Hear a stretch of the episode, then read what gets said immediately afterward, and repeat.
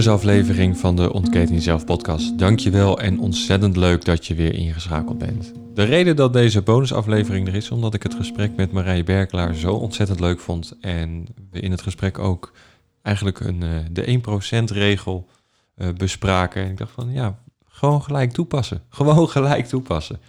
Vandaar deze bonusaflevering. En Marije Berkelaar, als je haar niet kent, zij is huisarts en eigenlijk een hele unieke huisarts namelijk de eerste medicijnvrije huisarts. Zij zoekt en vindt en ja, hoe zou ik het anders benoemen?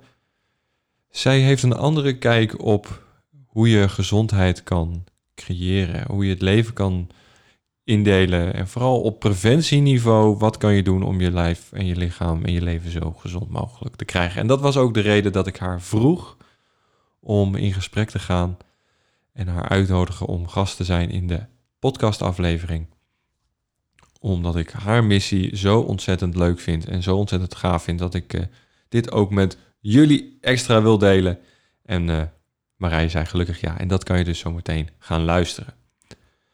Het introotje wat je hoorde, dat was wel even heel uniek. Het introotje wat je hoorde was uh, Marij die de handpan bespeelde. En dat is een magistraal muziekinstrument.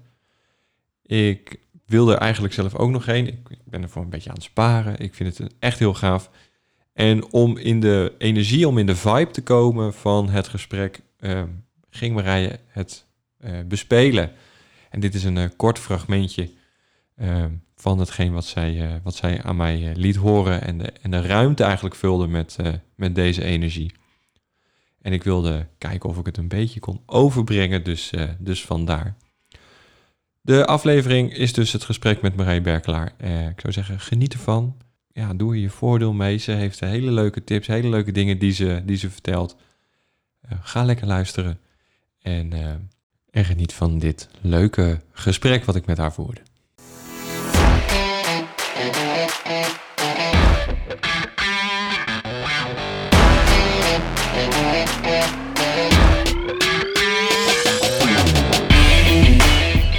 Welkom en super tof dat je luistert naar de Ontketen Jezelf podcast. De plek waar ik in gesprek ga met inspirerende mensen over onderwerpen die jou kunnen helpen te leven vanuit je maximale potentie. Ik ga op zoek naar antwoorden hoe jij je leven kan optimaliseren en ik laat mij leiden door de nieuwsgierigheid en de wil om te groeien als persoon. Als ortomoleculair therapeut, personal trainer en keuzecoach help ik dagelijks mensen om te investeren in zichzelf voor meer persoonlijke groei, gezondheid en succes. In deze podcast neem ik je mee op weg, zodat jij de keuze kan maken voor jouw leven. Ik gun jou dan ook jouw ultieme vrijheid.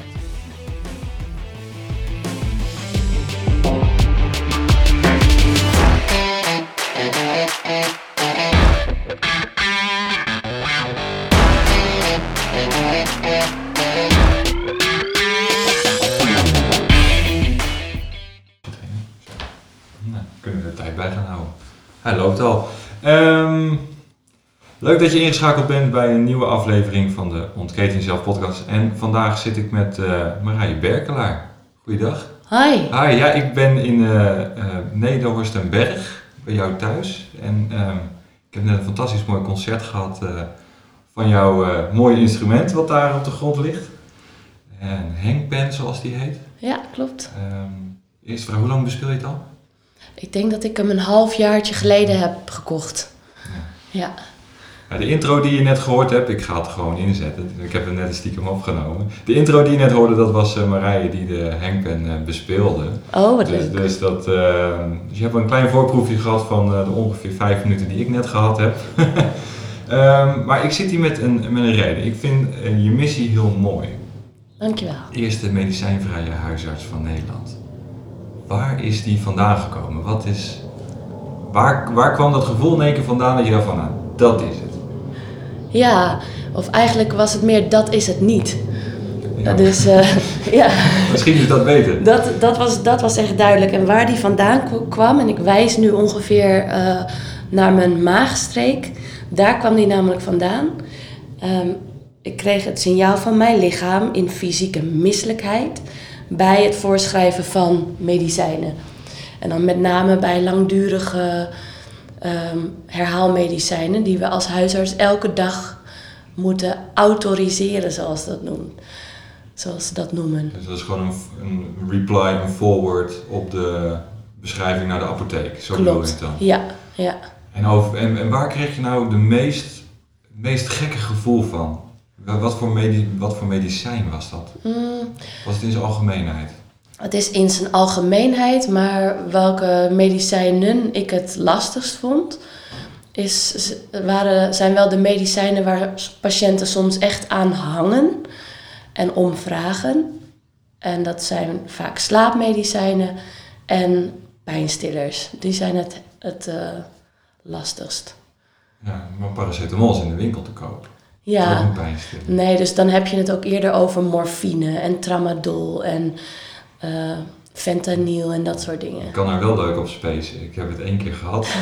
Morfine spuit in mijn been en je gaat er mooi van Je ziet mooie kabouters op het plafond. Oh ja? Ja, dat was een mooie ervaring. Je vond het wel... eh, wel Ik wat. op dat moment vond ik het heel leuk, maar ja, achteraf nee, zeker niet.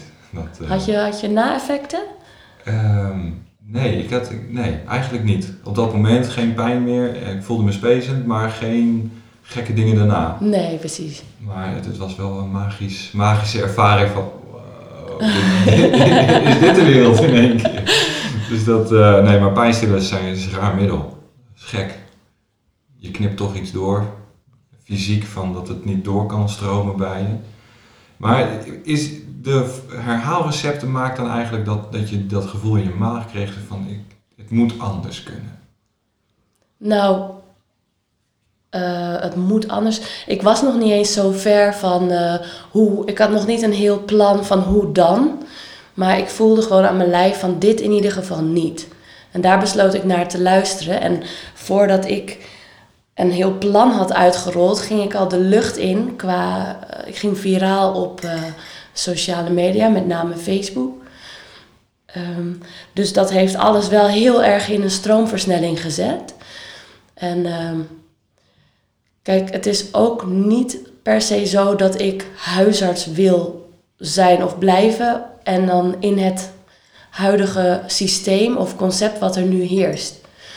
In dat eerste filmpje waarin ik viraal ging, daar zei ik ook in: mijn boodschap is niet eh, druk de symptomen de kop in. Maar mijn boodschap is: luister naar je lichaam. En die boodschap is nog steeds mijn boodschap. Dus mijn boodschap is: luister naar je lichaam. Ja, maar eh, ik, ik probeer hem even te analyseren. Maar pijn of een, of, een, of een ziekte, een symptoom, daar- daar kunnen we op meerdere manieren naar luisteren. Eh, we kunnen luisteren van er moet iets in en dan voelen we het niet meer. Of we kunnen gaan onderzoeken wat zit daarachter. Wat zit daarachter het gevoel, de symptoom, de klacht. Ehm, bedoel je dat dan? Dat je zegt van ik ga daarnaar op zoek? Van, ja, wat, zeker. wat zit er achter de klacht? Ja, kijk, pijn is ehm, je lichaam wat om aandacht vraagt.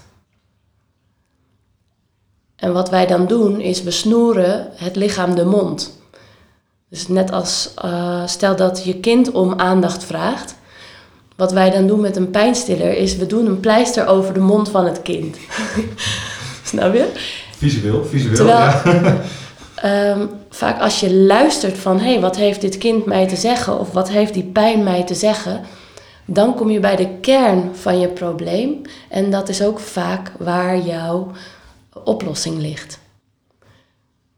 Maar als je last hebt van je been, maar even, ik, ik ga nou even advocaat van de duivel spelen, hè, want ik, ik begrijp echt wat je zegt, maar je, je hebt last van je been. Waar ga je dan naar op zoek? Of hoe kan je erachter gaan komen dat die pijn in je been je op dat punt wat vertelt? Want het is je been, daar zit geen, of eigenlijk onvoldoende connectie met iets van de buitenwereld. Dat is je been. En dat doet zeer, dus dan denk je, ja, ik heb daar een blauwe plek. Of, of mijn been is, er zit daar iets. Hoe kom je er nou achter dat wat daar zit een ander effect heeft of een andere invalshoek op je leven? Dat het, hoe zou ik het zeggen? Je, de pijn in je been komt daar binnen. Maar wat wil dat zeggen over jou? Dat, is, dat is dus echt per persoon verschillend. Ehm, een voorbeeld, er zijn, nou, ik heb een, er zijn heel veel mensen, 95% van de mensen krijgt in zijn leven te maken met rugklachten. onderrugklachten. Waar sommige mensen die werkelijk daarnaar luisteren, waar ze dan achter komen, die, die komen erachter dat ze zich niet backed up voelen. Dus ze voelen zich niet gesteund. En in het Nederlands ook wel, ze missen een ruggensteuntje. En dat als jij als uh, gedachte hebt of als, als geloof hebt van ik word niet gesteund en uh, je hebt rugpijn, dan is dat vaak een symptoom daarvan. Hè? Dus dat is dan vaak een uitingsvorm van dat geloof wat je hebt. Maar als jij dat geloof niet verandert, van ik word niet gesteund, dan zie je ook dat die klacht eigenlijk niet weggaat. Terwijl als jij naar binnen kijkt en erachter komt van hé, hey, ik voel me niet gesteund en ik heb rugpijn. Wat nou als ik mijn geloof dat ik niet gesteund word, als ik dat eens anders ga bekijken. Ik ga bijvoorbeeld eens vragen op welke manieren word ik wel gesteund. En alleen al door dat te zeggen of dat te vragen aan jezelf, open je de mogelijkheden om de manieren te zien waarop je wel gesteund wordt. Dan zou het zomaar kunnen dat jouw focus ineens is op de manieren waarop je wel gesteund wordt. Dan ontdek je dat er tien manieren zijn waarop jij wel gesteund wordt. En dat die twee of drie manieren waarop jij niet gesteund wordt, dat die eigenlijk maar een heel klein deel zijn en dat jouw focus daar gewoon de hele tijd op was. Dus op het moment dat jij je focus verlegt naar op, hé, hey, op welke manieren word ik wel gesteund, dan zie je heel vaak dat rugklachten in dit geval weggaan. En het is zo ontzettend gaaf en magisch om dat te mogen ervaren, om daaraan als mens te groeien. En daarmee herstel je ook gelijk weer het vertrouwen, wat mensen heel vaak kwijt zijn in hun lichaam. Um, je geeft mensen inzicht in zichzelf, in hun eigen denkwereld, in hun eigen fysieke wezen. En uh, je voorkomt dus afhankelijkheid van de dokter, van de medicatie. Nou ja, zo. Ja, dus je bent bij jezelf, hè, die knoop in je maag, ben je dus eigenlijk gaan onderzoeken door vragen te gaan stellen aan jezelf. Van waar zit het hem dat ik hier een misselijk gevoel van krijg of een knoop in mijn maag van krijg? Het uitschrijven van die medicijnen was een antwoord. Wat maakt dat dat het antwoord was? Zo ben je bij jezelf gaan onderzoeken tot de missie die je nu uitdraagt. Ja, ik heb zelf niet eens zo heel veel zelfonderzoek daar hoeven doen, omdat het zo duidelijk was. Maar in het begin, snap je, dan word je misselijk en dan, dan uh, gaat er een gedachte van, oh, ik zal wel wat verkeerds gegeten hebben. Nou. Maar op een gegeven moment is het een patroon wat zo duidelijk is en dat, dat zo heftig wordt. Want aan het einde um, stond ik letterlijk bij de wc. Ik ga braken. Um, dus het werd zo duidelijk, het was zo in my face dat ik er niet meer omheen kon. Dan had ik mezelf echt geweld aangedaan door daarmee door te gaan. Nou, hoe reageerde je omgeving erop toen je zei van ik, ik, ik kap ermee op deze manier? Want je weet, als ik het me goed herinner, je was, zat toen in een soort van stage of een interimfunctie had je als huisarts? Ja, waarnemend huisarts. Dus als waarnemend huisarts neem je waar in huisartsenpraktijken voor huisartsen die ziek, depressief of overspannen komt heel veel voor. Um, ja, echt waar. Ja, mooie, uh, mooie dooddoener. ja, ja, heel eerlijk, zo is het. Of um, bij uh, dienst op de huisartsenpost. Dus dat was ik aan het doen. Dat doen vrijwel alle huisartsen die afgestudeerd net zijn. Dus ik ben van de zomer afgestudeerd, 4 juli 2019 was mijn uh, officiële afstudeerdatum. En 27 september was ik jarig. Net in die, in die omgeving had ik de post de wereld ingedaan dat ik ging luisteren naar dat gevoel. Dat mijn boodschap dus niet is van uh, symptoombestrijding, maar mijn boodschap is luisteren naar je lichaam. Dat in 60 dagen? Ongeveer, van juli tot, tot september? Ja. Wauw, dat was een hele sterk, heel sterk gevoel dus. Nou, is dat 60 dagen? Ja, juli, Juli, augustus, september. Ah, drie, drie maanden. Ja, oké. ja. Ja. Ja, weet je, het speelde al subtiel natuurlijk de laatste maanden van mijn, eh, van mijn eh, ehm, huisartsopleiding. Alleen toen werd het zo duidelijk dat ik ernaar eh, besloot te luisteren. En nou ja, zoals ik al zei, hoe reageerde mijn omgeving? Dat weet ik niet eens, want ik ging ineens de lucht in. En ehm, via alle kanalen, eh, tot en met de brievenbus aan toe, kreeg ik zoveel berichten.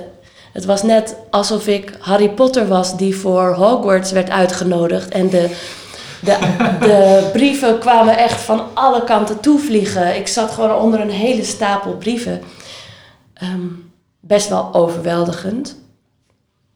Maar ik, ik, ik weet niet eens hoe eh, mijn familie, mijn eigen privéfamilie, zeg maar. Mijn, eh, die waren, geloof ik, eh, een beetje geschrokken. Dat vooral. Omdat je een hele andere weg in ging. Wat eigenlijk uitgestippeld was van je doet de opleiding, je gaat in de praktijk werken Ja, en je gaat mensen beter maken. nou ja, beter maken. Ja, het, het is Ja, maar eh. dat, dat is de lijn die, die, die eigenlijk uitstond. Ja, dat is de verwachting Ja. natuurlijk. Dat is wat de meeste huisartsen die afgestudeerd zijn, die gaan meestal inderdaad waarnemen en dan vroeg of laat wel of niet een praktijk, een eigen praktijk eh, beginnen of overnemen. En, en wat is gezondheid voor jou? Want je bent medicijnen, of hè, je gaan studeren. Eh, wat maakt dat... ik ben eigenlijk geneeskunde gaan studeren. Oh, geneeskunde, oké. Maar tegenwoordig noemen ze het medicijnen, ja. Ja. Maar wat is dan gezondheid of geneeskunde voor jou? Want het, het stond haaks op het... Jouw gevoel stond haaks op hetgeen wat je eigenlijk leerde. Ehm, nou, niet haaks, maar een paar dingen kunnen denk ik anders. En dat is, we hebben nu een systeem wat echt op, op ziekte draait en eh, wat niet zozeer op gezondheid draait. Dus we komen ook pas naar de huisarts als het mis is. En ehm, dat hele stuk ervoor, als het nog aardig goed gaat of als je nog net je hoofd boven water houdt, dat is niet een moment waarop de meeste mensen hulp zoeken of nog iets beters aan zichzelf willen doen. Dat is jammer, dat is een gemiste kans. Ehm, en wat mij betreft mag dat anders. En daarnaast denk ik, wij hebben niet echt leren luisteren naar ons lichaam. We hebben beter leren luisteren naar de juf of de meester in de klas, naar wat je ouders wel of niet goed vinden en eh, wat er allemaal sociaal wenselijk ehm, gedoogd wordt. Dat, dat is belangrijker dan het lu- luisteren naar ons lijf. De meeste mensen die zijn zo ongeveer, ik wijs nu naar mijn hals. Ja, wandelende hoofden. Ja, die zijn helemaal het contact onder het hoofd kwijt. Helemaal. Die weten niet eens of ze snel of langzaam ademen. Of ze spanning hebben in hun benen of in hun buik of in hun borst. Veel mensen weten dat niet. Die weten niet eens hoe de, ja, de emotie, welke emotie er in hun lijf rond, rondgaat. Want emoties hebben we ook niet leren uiten. We hebben emoties leren onderdrukken over het algemeen. Emoties, er is ook een beetje een taboe op emoties. Ehm, bijvoorbeeld huilen in het openbaar. Dat durft bijna niemand. Het is, eh, dat, eh, daar schamen we ons voor. En, eh, Ja, ergens zit er inderdaad wel een gevoel van dat, dat kan niet. Dat kan niet, nee. En ook boosheid. Mensen mogen niet meer boos zijn. Terwijl boosheid is gewoon een van de emoties die erbij hoort. En als iemand jouw grens overgaat en jij ehm, slikt je boosheid in, daar kun je gewoon letterlijk ziek van worden. Ja, de spreekwoorden komen daar heel mooi in terug. Iets op je leven hebben, knoop in je maag. eh, dus de spreekwoorden spreken letterlijk voor zich. Ja, en gal spuwen. Dat is natuurlijk voor mensen die heel veel geslikt hebben. En dan eh, op een gegeven moment dan barst de bom en dan, dan ga je gal spuwen. Ja. Heb je nu dat zegt, heb je toevallig op Netflix de documentaire Ares of de Nederlandse verfilming van Ares gezien? Nee. Nee? Het is een Nederlandse tussen haakjes horror. Ehm, ik hou daar eigenlijk niet van, maar mijn vriendin wilde het zien. Ehm, maar dan zitten ze in een soort van eliteclub en om daarbij te horen spugen ze letterlijk een soort van zwart gal. Ehm, ik ga niet de hele clue van het verhaal verder vertellen voor de mensen die het nog willen luisteren, maar dan ze spugen dat uit om daarna weer te kunnen functioneren. Uh, dus ergens zit er een hele mooie boodschap in, zo, in, in dat verhaal. Dus ja, ik zou zeggen, kijk, kijk hem. Als je Netflix hebt, kijken. Maar dat vond ik een heel mooi verhaal van ja, tussen de regels door laten ze eigenlijk zien van ja, uit je gewoon. Mooi boodschap. Ja, ik weet niet of dat de bedoeling was van de serie, maar in ieder geval, ik haal dat eruit. ja. Um, maar als we dan kijken naar het systeem wat er nu draait, hè, terugkomend op het stukje gezondheid en, en, en leren luisteren naar het gevoel uh, en het naar de huisarts gaan of naar de dokter gaan voordat het te laat is. Waar beginnen we dan? Bij het gevoel, maar als we daar niet bij kunnen komen, wat, wat zijn dan stappen of dingen die je kan ondernemen? Ja, je zoekt een soort van eerste stapjes ja, die je eerste kunt doen. stap of, of, of ja, vraag of een, of een to-do of een telefoonnummer misschien wel, maar gewoon iets waarvan je denkt van... Daar kan ik wat mee. Daar kan ik wat mee. Oh ja. Um, een uh, truc of tool die ik uh, wel eens gaf ook aan patiënten is de 1% regel. En dat is um, in mijn opinie is 99% van wat je doet is een vast patroon. En juist buiten die vaste patronen is de winst te behalen. Dus als je iets verandert, dan ontdek je iets nieuws en wellicht zit er iets bij wat je bevalt um, en waar je dus aan groeit, waar je dus aan beter wordt. Mijn tip is dus de 1% regel en dan stel je jezelf ochtends de vraag: wat kan ik uit liefde voor mezelf veranderen? En dan neem je iets van 1% verandering. Dus stel je gaat naar je werk, neem een andere route. Het is maar een klein dingetje, maar ga iets in je patroon veranderen. Neem jij elke dag twee boterhammen met pindakaas, neem er dan nu één met pindakaas en doe er op de andere iets anders. Weet ik veel, een... Uh, een, een, gezonde alternatief, gezonde alternatief denk je. Of zeg je, maak dan uh, de hagelslag of de, of de kaas in Nederland zijn natuurlijk veel verkocht. Ja. Uh, is dat dan al de 1%? In ieder geval het veranderen Ja, ja het veranderen wat het ook is. Kijk, er is niets verboden. Alles wat er beschikbaar is mag. Als jouw hart vraagt om kaas, neem je lekker kaas. Als jij elke dag kaas neemt, zou ik zeggen, neem eens wat anders. Um, maar uh, voel wat er bij jou het beste past. En wees niet bang. Verandering um, lijkt heel erg eng. Maar het geeft zoveel winst. Je ontdekt weer eens wat nieuws en het ene nieuwe leidt tot het ander. En voor je het weet heb je een nieuwe groep mensen om je heen die bij jouw nieuwe zelf passen en waar je je veel lekkerder bij voelt. Van het een komt het ander, maar verander iets. Jij moet de eerste stap zetten. 1% regel. Ik vind hem mooi. Dank je. Ik vind hem leuk, ja. En hoe reageerden uh, patiënten daarop? De 1% regel? De 1% regel, ik, ja. ik heb hem het vaakst aan jonge mensen gegeven. Gezien oudere mensen toch, met alle respect, iets vaker vastzitten in hun patronen. Jongere mensen zijn nog iets flexibeler. Jongere mensen vinden het altijd een hele leuke. Ja, ik denk bij mezelf, als mijn huisarts dat nou zou zeggen. Niet dat ik er vaak zit, maar denk van, oh ja, dat is, is weer wat anders. Het, het, het breekt letterlijk al een patroon door het überhaupt te zeggen. Dank je. En wat waren, heb je dat ook teruggekregen? Welke verschillen mensen dan gingen aanpassen? Wat nou in de eerste stapjes waren die mensen zeggen van, nou inderdaad, die boterham aanpassen of die route? Ja, um, ik heb inderdaad vooral teruggekregen dat mensen dingen in hun voedsel, voedingspatroon uh, veranderden. En dat, het geeft mensen een soort. Uh, heel veel mensen hebben zoiets van: oké, als ik verander, dan moet ik alles veranderen en dan moet het gelijk perfect zijn. En dan moet het gelijk voor altijd zijn.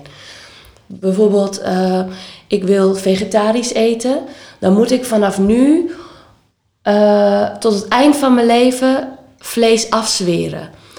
Maar vaak als je zo'n grote stap maakt, als dan lukt het helemaal niet. Dan is het zo'n obstakel dat je jezelf uh, klem zet. Dus 1% regel. Vandaag kies ik ervoor om een vegetarisch dagje te doen. Nou, Helemaal goed. En dat betekent helemaal niet dat je morgen niet, wel of niet iets besloten hebt of overmorgen. Het gaat even alleen voor om vandaag. Ja, dat is leuk dat je zegt vegetarisch. Ik heb twee jaar, nee, vorig jaar heb ik een vegan challenge gedaan. Ik dacht van, ik at alles. Ik denk, nou, ik ga gewoon een keer vegan. En gewoon een maand, twee maanden. Ik ga gewoon kijken wat het met mijn lijf doet. En ik ben daarna echt op onderzoek uitgekomen van, ja, ik mis stoffen. Ik mis dingen die mijn lichaam blijkbaar dus echt nodig heeft. Wat merkte je? Ehm, ik, raak, ik was vermoeider, op, een, eh, op zekere zin.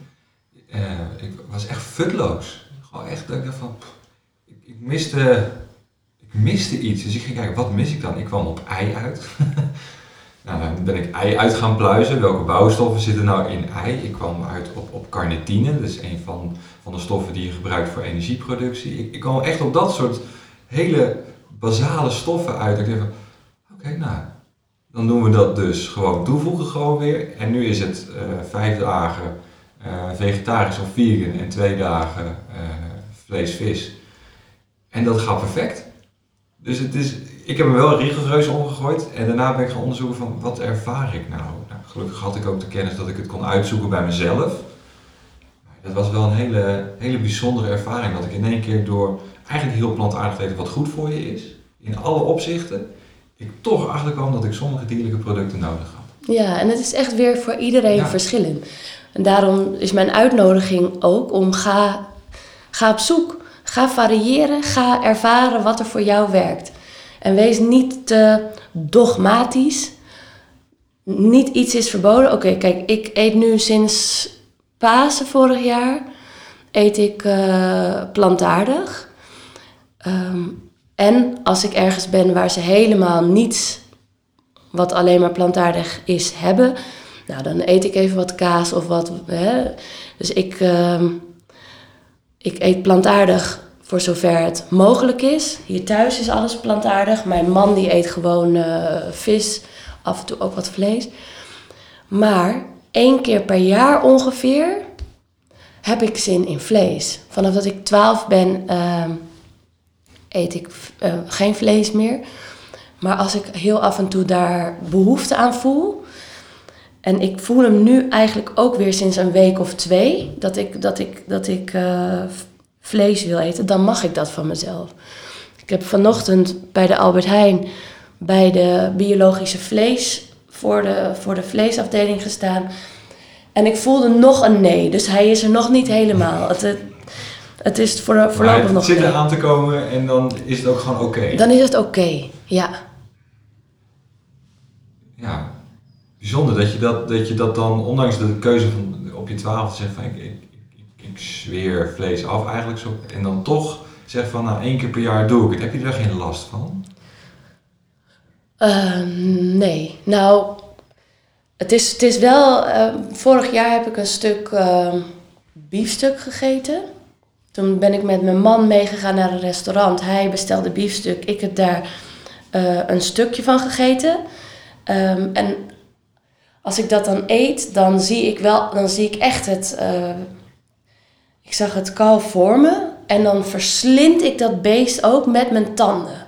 Dus dan komt echt de jager in mij naar boven. En, ik, en daar, is, daar geniet ik wel van. En ik schrik er ook van. En daarna ben, was ik er dan ook wel weer helemaal klaar mee. Dus het, het zit er allebei. Maar geen fysiek uh, um, mankement, omdat die darmen, hè, dat die darmflora, die zijn daar eigenlijk bijna niet meer op, op gestuurd om dat goed te kunnen verteren? Nee, ik kreeg er geen uh, klachten van. Ja. Nee. Maar bijzonder dat dat beeld in één keer zo scherp dan voor je komt. En ook zo, zo beelden, dat je het echt dat, dat, dat kalf dan aanpakt. Ja, is dat dan ook niet dat je denkt van, nou, waar, waarom doe ik het überhaupt? Waarom pak ik dan dat stukje vlees toch? Terwijl je, terwijl je er ook van schrikt. Ja, en ik geniet er ook van. En het is, het is ook iets van, uh, dit mag ook. Er is niets mis hiermee. Dit bestaat, vlees eten. Uh, er, het is niet fout. Echter, ik kies ervoor om het meestal niet te doen. Ja, zo. Op die manier. Ja. En als je kijkt naar um, gezondheid of gezond worden, blijven. Ehm, waar ben je zelf begonnen? Want je, bent, hè, je doet van alles om, om, je, om je lichaam, het enige, de enige tool die je hebt dit in dit leven, uh, zo goed mogelijk te verzorgen. Wat was jouw eerste keuze om aan te gaan werken? Was dat sport? Was dat bewegen? Was dat uh, yoga, meditatie? Waar, ben je begonnen? Mm, ik ben sinds ik 19 ben in Utrecht um, sportinstructrice. Dus ik geef groepslessen. Ik ben begonnen bij Fitness Factory op de Beeldstraat. Misschien dat je dat wel kent. Ja, ik heb er zelfs nog een keer over getwijfeld of ik daar een abonnement zou nemen. Dus dat, uh, kijk even, zes jaar geleden, ja. Ja. ja dus dat, oké, ja, Fitness Factory. Toen was ik daar al, al weg, denk ik, ja. Daar ben ik begonnen toen ik psychologie nog studeerde. En, uh, want ik was zo verslaafd aan die lesjes. Ik stond daar elke dag bijna mee te doen in die lesjes. Toen vroeg de eigenaar van, joh, jij vindt dit blijkbaar zo leuk. Wil jij niet docent worden? Dus toen heb ik, ben ik daar met opleidingen begonnen. En uh, lessen gaan geven. En nu, ik kan ongeveer alle lessen geven, behalve kickboksen en uh, dansen. Maar ik doe dus wel steps en body shape en body pump en spinning en pilates en bootcamp en hardlopen. En ik doe nu ook een yogaopleiding. Dus het bewegen, dat zit in mij. Dat vind ik heerlijk. Mijn vader is ook hardlooptrainer geweest, altijd. Dat was een soort van eerste stap, het, het fysieke stuk. Ja. En, en... en qua eten, ja, toen ik twaalf was, toen wilde ik een paard. Toen ben ik gaan sparen voor een paard. En toen uh, hier bij de slagerij stond de achterdeur open en daar hing een halve koe. Oh, een guberbeeld. Ja, en uh, omdat, dat zo, omdat ik zo van dieren hield en uh, ik zag ineens een halve koe hangen, uh, ja, kwam dat wel heel dichtbij. En toen heb ik besloten om geen vlees meer te eten. En de steun van je ouders om dat te gaan doen, die was er? Ja, ja mijn ouders hebben me altijd gesteund. Altijd eigen keuzes hebben ze gesteund. En, nou, we weten, geen vlees eten, B12 is een belangrijk uh, vitamine wat je dan erbij moet nemen als het ware. Heb je dat vanaf op je twaalfde al er gelijk bijgekregen of is dat later pas Nee, dat heb ik de laatste jaren af en toe gedaan. Doe je niet standaard, je zegt van nou één keer in de, één keer in de week neem ik een, een goede dosis B12 om dat niveau hoog te houden. Je, je voelt dus gewoon letterlijk aan van dit, mijn, lijf, mijn lijf heeft dit nodig. Nee, joh, ik, ik ben echt zo gezegend met dit lijf, want het doet alles wat ik wil en het klaagt vrijwel nooit. Um, en hierover heb ik hem ook nog niet over gehoord. Oké. Ja. Ah, hoe goed was je, ja, dat is gelijk een vraag, hoe goed was je je groente voordat je het eet? Want in de, in de grond zitten bacteriën die maken ook een beetje B12 aan. Dus misschien dat je dan toch, toch af en toe een hap aarde nemen is misschien nog niet eens zo slecht dan. Dus mevrouw, was je je groente zodanig goed dat, dat die aarde eraf is? Of zeg je, ah, dat is een beetje aarde op, ja, schuurt de maag, is goed. Daar zou je nog kunnen kunnen ja, dat is, dat is uh, nou, ik, ik moet zeggen, ik ben niet heel, uh, het hoeft niet allemaal steriel. En ik, tegenwoordig uh, vind ik het belangrijk om in een biologische winkel te kopen. Dus dan is het ook niet meer zo belangrijk dat ik de chemicaliën eraf poets. Dus misschien dat er heel af en toe wel een klein beetje, ja, weet, weet, ik niet hoor. Krijg je het gewoon op die manier gewoon, gewoon ook binnen. Ja, dat is natuurlijk ook iets gek. Jij koopt dus ook bij de Eco. Ik, ik doe het ook zoveel mogelijk. In ieder geval de, het keurmerk voedsel kopen. Het, het, het, klinkt zo raar. Ik krijg altijd een beetje een raar gevoel bij. Um, merk jij verschil bij jezelf? Of je nou het ene koopt of het andere? Of er nou wel chemicaliën op zitten of niet? Kan je dat voelen? Want... Ik niet. Ik niet. Alleen ik vind het mentaal uh, veel fijner en ik vind het voor de wereld om ons heen ook. Ik vind het belachelijk dat het normaal is om allerlei gifstoffen op ons eten te spuiten. En dat het duurder en afwijkend is om biologisch te kopen. Daarmee zijn we, mijns inziens, echt wel weer een heel stuk van de natuur afgedreven, laat ik het zo zeggen. Ja. Het zou eigenlijk andersom moeten zijn, hè? Ja. Ik vind het woord ziekenhuis ook zo'n raar woord. Nu we het over rare dingen. Ik vind ziekenhuis een raar woord. Het is wel een huis voor de zieken, maar je bent toch om beter te worden, als je er, to- als je er toch bent. Ja, hè? Word dan beter. Ja, want ja, ik, als je in het ziekenhuis, ja, dat, eh, alleen al het woord geeft al een impuls van, nou, dit is niet best. Nee. Ja, nee. dat klopt. Ik, gelukkig heb ik er weinig gelegen, maar in een ziekenhuis, ja. Ik, ik, heb ik was niet ziek. Ik had een operatie nodig aan mijn borstbeen, want die was naar binnen gegroeid. Ik was niet ziek. Eh, maar ja, het was wel nodig dat het vol werd. Maar ik liep dansend over de poli en, en ik was de enige die normaal kon doen. Dus de zusters zaten allemaal bij mij op mijn eenpersoonskamer gezellig te kletsen en koffie te drinken. Het, het, het klinkt zo raar. En die witte jassen, waarom? Waarom, waarom niet gewoon een beetje terug naar de 70 jaren? Gewoon gezellig. Ik ben wel eh, blij dat jij het goed gehad hebt. Ja, ik heb het, ja, in Den Haag was een super ziekenhuis. Ik heb het echt leuk gehad. En dat was ook mijn morfine eh, verhaal. Ik had een fantastische zuster ehm, toen. Ik ben haar naam vergeten. Maar het was een hele, hele relaxte, gezellige, ehm, gezette Surinaamse vrouw. Het was echt, echt zo'n hele grote knuffelbeer. Mm. En eh, ik had heel veel pijn. Ik had ook een morfinepomp in mijn rug. En ehm, die was uitgezet, want het was na zoveel dagen moest, ging die uit. En ik had in één keer zoveel pijn. En toen kwam ze echt binnen met dat mooie Surinaamse accent. Zal ik je even lekker drogeren, jongen? en ze stampt zo die spuit in mijn been. Nou, ik, ik geniaal. Als ik er nog aan terug, ik krijg gelijk weer een lach. Ik zie het, zie, ja. ik zie die vrouw voor me en ik denk, wat een fantastisch mens. Mm. En dat, ehm, ja, ik heb het daar echt leuk gehad. En de tweede keer dat ik er lag om die platen weer uit te halen, want er zat een plaat in. En toen zijn de zusters gewoon nog op zoek gegaan naar de, voor mij, naar de dame die op de eh, intensive care eh, mij behandeld heeft die eerste dag. Maar ze was vrij die dag. Ze zijn het hele ziekenhuis uit doorgelopen en onderzocht wie was dat. En ze hadden de naam, maar ja, ze was vrij. Wilde je daar nog iets tegen zeggen? Ja, ik wilde haar bedanken voor de goede zorg, want ik heb haar daarna nooit meer gezien. Nou, wat lief. En, ehm, Wanneer was het? Even kijken, eh 2015 ging die de 2014, 2015 ging die plaat eruit. Die, Oké. die nusbar. En dat was in het uh, Bronovo? Haga ziekenhuis op de Leiweg. Oké. Ja. Nou, zuster mevrouw, Ja. in het Haga ziekenhuis op de Leiweg in 2015 is Paul bij jullie geweest. Ja. En hij wil je nog bedanken. ja, dus bij deze, als je luistert, de behandelend arts was eh, Pieter Huistee, dat was de chirurg. Dus nou, ik heb nu ondertussen alles bijna genoemd. Ehm, hopelijk vind je me. Eh, nee, het was, het was echt, echt leuk, het was echt mooi.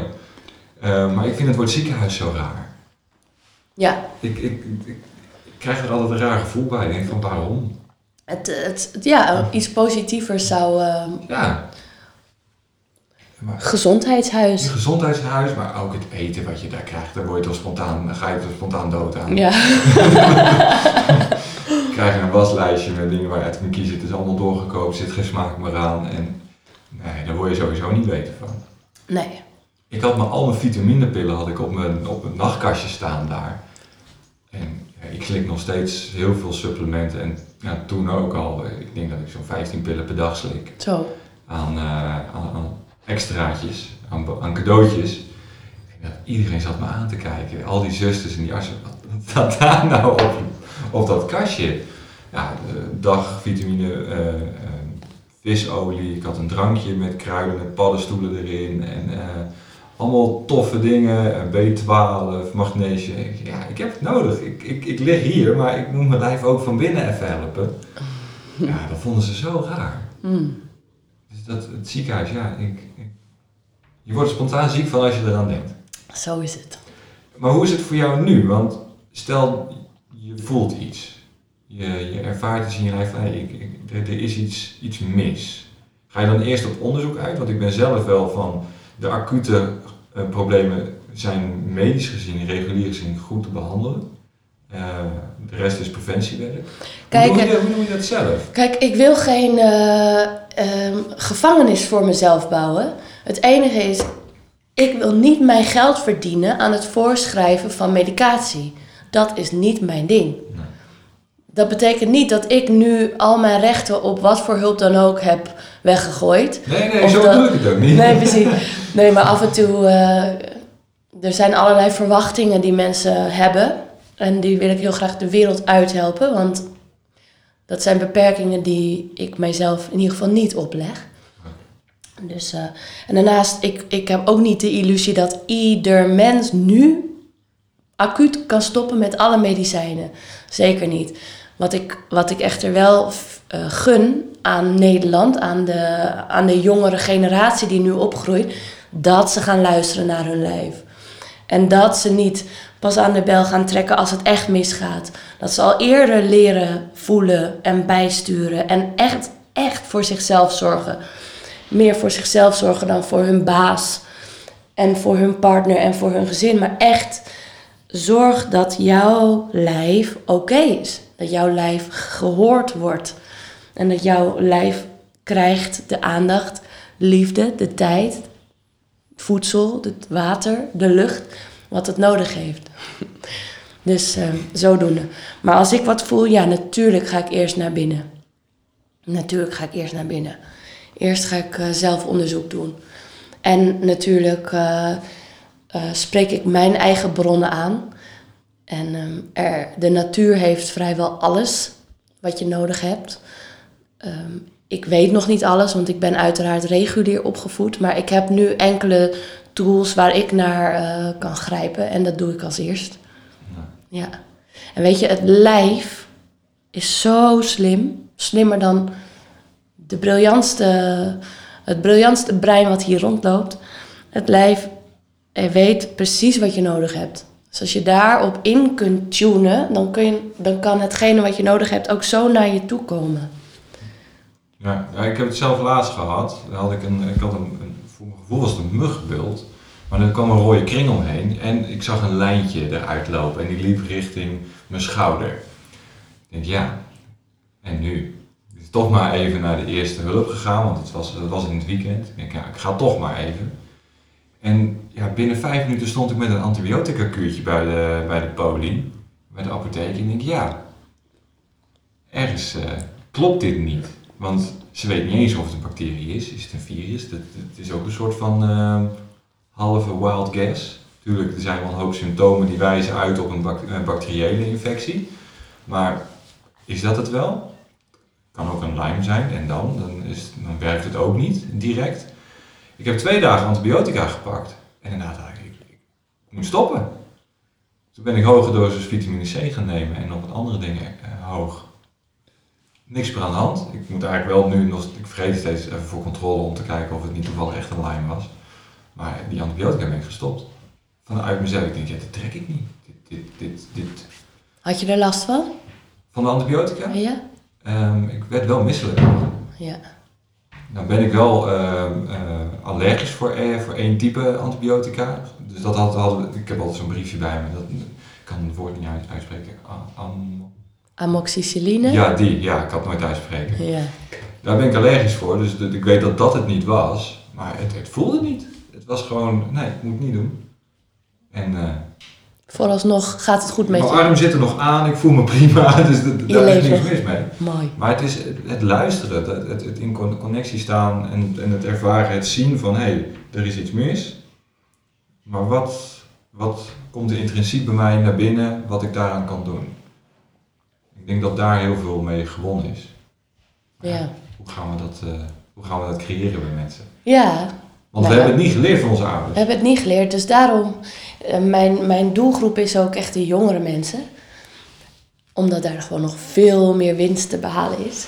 En ik heb het ook het idee dat die nieuwe generatie, die jongeren, die zijn wat wakkerder. En die, uh, die zijn klaar om te leven vanuit hun hart, vanuit hun gevoel, vanuit hun lijf in plaats van vanuit dat brein. Dus um, weet je, wij hoeven het niet te doen, ze doen het zelf. En als wij hier en daar toevallig een beetje kunnen inspireren, nou, dan is dat fantastisch, toch? absoluut, absoluut. En wat zijn je, want je bent laatst bij Total Health gaan samenwerken, daar ben je nu docent. Ga ik worden, ja. Ga je worden? Ja, nou, ja. Misschien ook goed, de zaken vragen. Ga je worden? Je hebt een gesprek met Johan, superleuk vent. Ja. Um, wat ga je daar doen? Wat, wat ga je daar geven? Is het dan anatomie, fysiologie of is het pathologie? Pathologie. Pathologie, oké. Ja, in de medische basisopleiding, zo heet dat, hè? Ja, medische basiskennis, ja. Dus pathologie is ziekteleer. Ja. Volgens mij eh, is dat ongeveer de helft van die opleiding is ja, ja, pathologie. ik heb hem daar ook gedaan. Jammer dat ik hem al gehaald, gehaald heb. je mag hem nog wel een keer Nog een keer doen, ja. Opfriscursusje van een jaar. Ja, eh, Ja, en je moet geloof ik ook af en toe bijscholing ja, doen. bijscholing. Ik ga ook een eh, bijscholing ontwerpen. Oké. En dan over luchtweginfecties. Oh, interessant. Corona.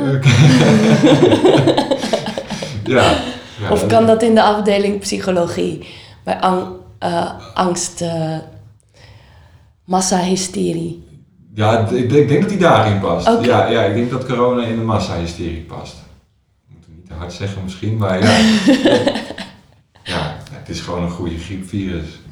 Ja. Maar, eh, oké, eh, de pathologie daar, maar dat is ziekteleer. Ehm vanwaar de keuze voor ziekteleer? Oh, hier ben ik voor uitgenodigd. Oh, je bent, oké. Dus vroeger wil jij dat geven. Volgens mij Tom, waar jij les van hebt gehad, Ja. die houdt er binnenkort mee op. Die gaat met pensioen, De- ja, geloof ik. En dan eh, neem ik het stapje bij beetje over. oké. Geniale vent overigens. Ehm, ja, ziekteleer. Heb je al een beeld hoe je les gaat geven? Nou, weet je, ik, ik sta natuurlijk heel vaak voor groepen met mijn sportles. Het wordt in ieder geval niet saai. dat weet ik wel. Lesgeven, medische basiskennis, pathologie, buikvlies en we gaan even steppen ondertussen. Nou, ik, ik hou er wel van om even de circulatie een beetje op gang te houden. Want langdurig stilzitten, nee, dat is voor mij niks. En ik geloof ook niet dat het voor de, voor de meeste mensen goed is. nee. nee, ik had laatst. Maar heb je een soort van, eh, van teachingstijl ehm eigen gemaakt? Of, of heb je een beeld bij jezelf van, ah, zo wil ik het gaan doen, want eh, dit wordt verwacht, of dit, dit, dit past bij me? Of ga je ziekte, leer combineren gelijk met een stukje eh, holistische preventie? Krijg je daar vrijheid in of wat heb je in gedachten? Ehm, heel eerlijk gezegd, het begint pas ergens na, in of na september. En eh, ik ga nu eerst mij focussen op, de, op het maken van een bijscholing over luchtweginfecties. Nou, ik heb beneden al een paar eh, boeken van mijn geneeskundeopleiding opengelegd. Van, ik, ik geef gewoon de basis van wat ik weet. En dan eh, vullen we het aan met wat dingen die ik erbij geleerd heb. En dan komt het wel goed. En ik geef ook een klein beetje weer van de, mijn huisartsenervaring. Van hoe vaak komt iets voor. En hoe eh, waarschijnlijk zijn dingen. Dus bijvoorbeeld een verkoudheid is eh, veel waarschijnlijker dan een coronavirus. Bijvoorbeeld. Op dit moment. Ja. Even kijken, en het is vandaag 3 maart. Ja, is 3 maart. Ja, ja en eh ja, bronchitis komt ook niet zoveel. Komt komt minder voor dan, dan die verkoudheid natuurlijk. Dus waar, waar, doel, waar ga je op inzetten? Ga je, is dat het doel van de. Van Ja, ja, en, maar ik behandel gewoon al alle bovenste, alle, alle soorten. Wat heb je? Wat zijn alarmsymptomen? Ehm, wat is het nor- normale beloop? Wat is een afwijkend beloop? Ja, zo. En een stukje holistisch, want we, hè, ik, ik ben laatst in Polen geweest voor een Wim Hof training. Dus dan kom je, ademhaling is gelijk de connectie met je parasympathisch zenuwstelsel en, en de rust in je hoofd. Is dat nog iets wat je, wat je, wat je zelf erbij gaat creëren of bedenken van ja, maar dit is wat ik, wat ik zelf doe of leer? Of misschien krijg ik nog wel woorden in je mond, weet ik niet. Ik vind het een fantastisch idee, ja. Zeker, goed idee. En eh, voor de rest weten we bijvoorbeeld dat eh, de planten tijm zijn heel goed voor de, voor de bovenste luchtwegen. En dan heb je pepermunt, die openen zowel je hoofd als eh, de rest van je longluchtwegen, bijvoorbeeld bij astma en noem maar op. Dan heb je natuurlijk eucalyptus, dat opent je neus, nou ja, noem maar op. En als je dat te veel doet of onophoudelijk, dan werkt het juist weer tegen. Want dan raakt je systeem eraan gewend en als je het dan weghaalt, dan zit het weer dicht. Want we, liepen, we zitten hier in jouw, ja, wat is dit eigenlijk voor ruimte in jouw huis? Jouw Dit rustruimte of Woon, woonkamer. woonkamer? Ja. Ehm, we liepen naar boven en je zei, ja, het ruikt hier naar tijm. Dus is dat ook de reden dat je het hebt staan? Ja, ja, misschien hoor je het een beetje aan mijn stem. Ik heb ook een hoestje. Ik loop al te grappen van ik heb het coronavirus. Oké, dat worden toch even 10 capsules per gram aan vitamine C vandaag. Ja, die vitamine C-pot die komt wel op. Die is op vandaag, ja. Nee, maar ja, dan, ik vind het ook gewoon lekker om even wat, wat geuren in het huis. Ja. Dat er niet een ondefinieerbare geur hangt, maar dat het echt van, oké, dit is tijm vandaag. Ja, lekker. Ja, het brengt rust met zich mee, in mijn gevoel. Fijn. Ja, dus dat... eh, bij, bij P-punten eucalyptus denk ik altijd gelijk aan de sauna. Dus het is goed dat je die niet hebt staan. Oh ja. Dus Zo- mijn, lekker, mijn, toch? mijn, mijn cognitie geeft al gelijk eh, badkleding aan. Dus of in ieder geval zwembaden en dat soort dingen. Oh, dus dan hadden we jou hier zo Dan in had ik een... eh, zwembroek mee moeten nemen, ja. Ja. Dat, eh, had een andere situatie hier geschetst. Dan dat we hier nu gezellig zitten. Maar ja. Ehm, en verder, wat ga je verder doen? Want je bent nu ehm, viral gegaan. Hè? Je, wordt gevraagd voor heel veel dingen, zei je net. Je krijgt heel veel brief. En nu? En nu eh, ben ik met een aantal projecten bezig. Ik, ben, eh, ik ga me verbinden aan het merk doTERRA. Dat die hebben essentiële oliën. Ik zie het als een soort eh, moderne kruidengeneeskunde. Want ze hebben dus bladeren, bomen, planten, vruchten. En daar maken ze hele pure oliën van. En die oliën kun je op heel veel manieren gebruiken. Niet alleen bij ziekte, maar ook bij gezondheid en ook bij afstemmen op je lijf. En daarnaast zit gewoon een ijzersterk eh, businessmodel onder, wat heel veel mensen eng vinden overigens. Multilevel marketing. Vond ik vroeger ook heel naar en eng, maar nu zie ik het anders. Namelijk als een bedrijf waar je niet alleen klant hoeft te blijven, je mag ook deel worden van het bedrijf. Ja. En als je daar heel veel energie in steekt, kun je daar zelfs een goed salaris uithalen. Nou goed, dan mag daar zelf een mening over vormen. Eh, dus in ieder geval doTERRA is een van de dingen. Ik ga daar nu ook ehm, een fietstocht mee of voor doen. We gaan met z'n tienen uit heel Europa eh 500 kilometer fietsen in vijf dagen. En Pittig de- tochtje? Ja, precies. Dus, dus vijf dagen op een rij een spinningmarathon, zoiets. En dan ehm, gaan we daar geld mee ophalen voor vluchtelingen in Lesbos. En ze hebben een heel mooi project waarbij de vluchtelingen die niet meer vooruit kunnen en achteruit ook niet, omdat daar oorlog is, ehm, kunnen ze weer een toekomst en zin geven door een baan te geven. Dus dan krijgen mensen letterlijk weer betekenis in hun leven. Mooi. Ja, we gaan 30.000 euro proberen in te zamelen met z'n tienen. En dat wordt dan door doTERRA verdubbeld naar 60.000 euro. Nou, dus dat is een heel mooi project. Het doTERRA-project. Verder eh, ben ik met Stichting Ik Ben Mezelf bezig. Wat onze wens en doel en droom is, is om een community te maken van mensen ehm, die een klein beetje in hetzelfde gedachtegoed zitten. Dus dat je vooral jezelf mag zijn hier in deze wereld en dat het ehm, gaat om verbinding en acceptatie, zelf en liefde voor jezelf en anderen. En wat ik verder doe, is natuurlijk bij Total Health. Ja. Ehm, ik, heb in, ik heb nog een aantal projecten. Oh ja, Je bent druk. Joh. ja, ik ben druk. Wat ik verder nog doe, ik heb net een mentorschap gehad. Dus ik heb net een meisje van 17 jaar eh, een maand met me mee gehad. Echt heel erg tof. En ehm, om haar ook gewoon te modellen van je mag jezelf zijn en hoe is het om jezelf te zijn. Nou, dat meisje ging volledig in haar kracht staan. Die eh, is onwijs gegroeid. En ze heeft ook voor mij heel veel betekend. Want het is super om ineens iemand naast je te hebben die je normaal nooit naast je hebt. Want ehm, nou, ze, is, sowieso een natural coach op 17 jaar.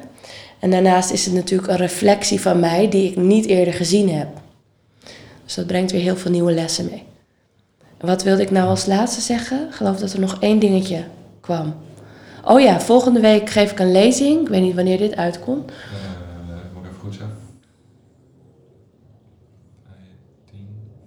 15, 15e. Oké, nou, dan als het de 15e uitkomt, dan heb ik net een lezing gegeven. Eh, We kunnen hem ook gewoon als bonus gewoon eerder erop zetten. kijk maar even Ja, hoor. dat kunnen we ook gewoon doen. Doe, doe maar waar, je, waar jij tijd voor hebt, lieverd. Want jij hebt ook eh, meer te doen. Nou, in ieder geval, er is nog iets Maar dat komt nu even niet. Oh ja, het influencer eh, gedeelte. Ik ben bezig met filmpjes maken. Eh, om een YouTube kanaal te, te hebben. Om zoveel mogelijk mensen, eigenlijk net als wat jij doet, te beïnvloeden om gezonder en gelukkiger te leven. Ja, en ze kunnen jou op dat YouTube-kanaal gewoon vinden onder Puur Marije. Puur Marije. hè? Ja. Ja. Je bent echt druk.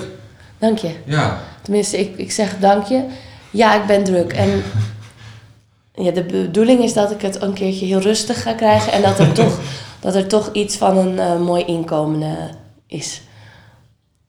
Dat gun ik je. Dank Want je missie is fantastisch, je doel is fantastisch, eh, je verhaal is goed. Ehm, is er nog iets wat je mee wil geven als laatste aan, aan de mensen die ingetuned zijn en luisteren en zeggen van ja, dat, dat is iets wat ik vanuit mezelf nu kan geven, ehm, wat je nog wil delen? Ja, zeker. Ehm, heel graag wil ik dat je nu je armen om jezelf heen slaat. En dat je jezelf even lekker knuffelt. Want degene die je nu vast hebt, dat is de enige die er in jouw leven bestaat. Dat is de enige waar jij naar kunt luisteren. Waar jij de signalen van kunt oppakken. En waar jij 100% verantwoordelijkheid voor hebt om die te verzorgen. Dus pak die even lekker vast en knuffel diegene. En zeg dan even van binnen: Ik hou ontzettend veel van mezelf. Deze is van Peter Den Haring. En ik ben precies goed zoals ik ben. Blijf jezelf. Yes. Bij Stichting Ik Ben Mezelf. Ja, Ja. bijvoorbeeld. Ja. Ehm, mooi, dankjewel. Jezelf knuffelen, dat doen we te weinig. Ja, Dus, mooi. Ehm, vanmiddag, of in ieder geval, er is ook een, een, je hebt een gesprek gehad met Peter Den Haring. Ja. Dus die komt ook nog, die staat op je kanaal straks. Of die, ja, die komt vandaag online. Ja. Ik wil deze opnemen. Dus eh, heb je deze geluisterd en denk je van, hé, hey, dat wil ik doen. Check dan gelijk even het eh, YouTube kanaal van uh, Puur Marije op eh, YouTube. Eh, mag ik je danken voor dit fantastische gesprek. heel graag gedaan. The pleasure was all mine. En ik wil jou ook heel graag bedanken. Dankjewel. Yes, dit was de bonusaflevering van de Ontketen Jezelf podcast en het gesprek met Marije Berklaar, de eerste medicijnvrije huisarts. Wat een gesprek. Ja, ik, eh, hoe vond je het? Dat is mijn misschien gelijk een vraag aan je. Hoe vond je het? Ik, ik vond het fantastisch. Het het is een vrouw die niet alleen in woord en hetgeen wat ze doet een ruimte vult, maar ook op energieniveau een vertrouwen creëert in de ruimte dat je jezelf kan en mag zijn. En dat is ook de missie die ze uitdraagt.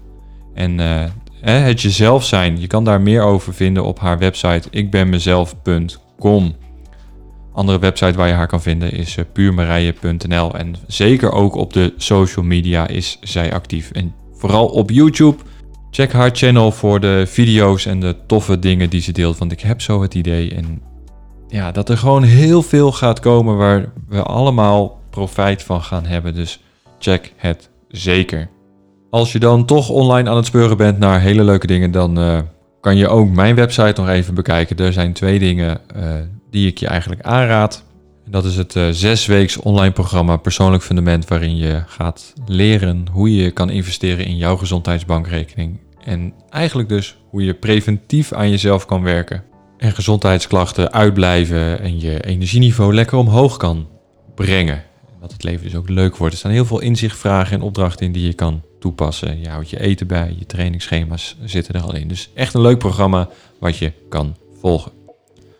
Wil je nou offline aan de gang? Vind je dat online nou helemaal niks en wil je gewoon een jaar lang vol gas knallen, aan jezelf werken, op weg naar jouw gezondste leven ooit? Wat kan je dan doen? Dan kan je je aanmelden voor de jaargroep. En de jaargroep is een traject wat je met maximaal 10 mensen doorloopt. Het is een klein clubje, maximaal 10 mensen die mee kunnen doen. We gaan 9 individuele coachsessies doen, zodat we in kunnen gaan op jouw persoonlijke situatie. En we echt kunnen kijken naar wat heb jij nou persoonlijk nodig.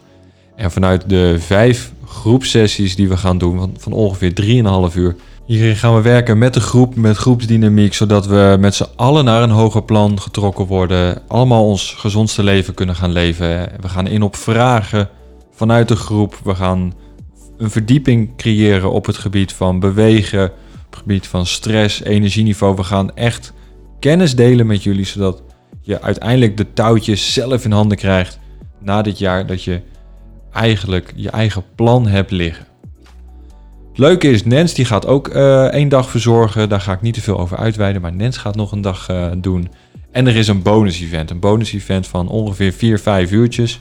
Waarin we ervoor gaan zorgen dat jij gaat ontdekken, echt letterlijk gaat ontdekken welke kracht er in je lijf zit. En wat je kan doen als je mindset top is en wat je allemaal kan overwinnen. Dus dat is het bonus event. Heb je hier nou interesse in, wees er snel bij, want er is maar beperkt plek, hè? maar 10 plekken die dit uh, traject kunnen volgen.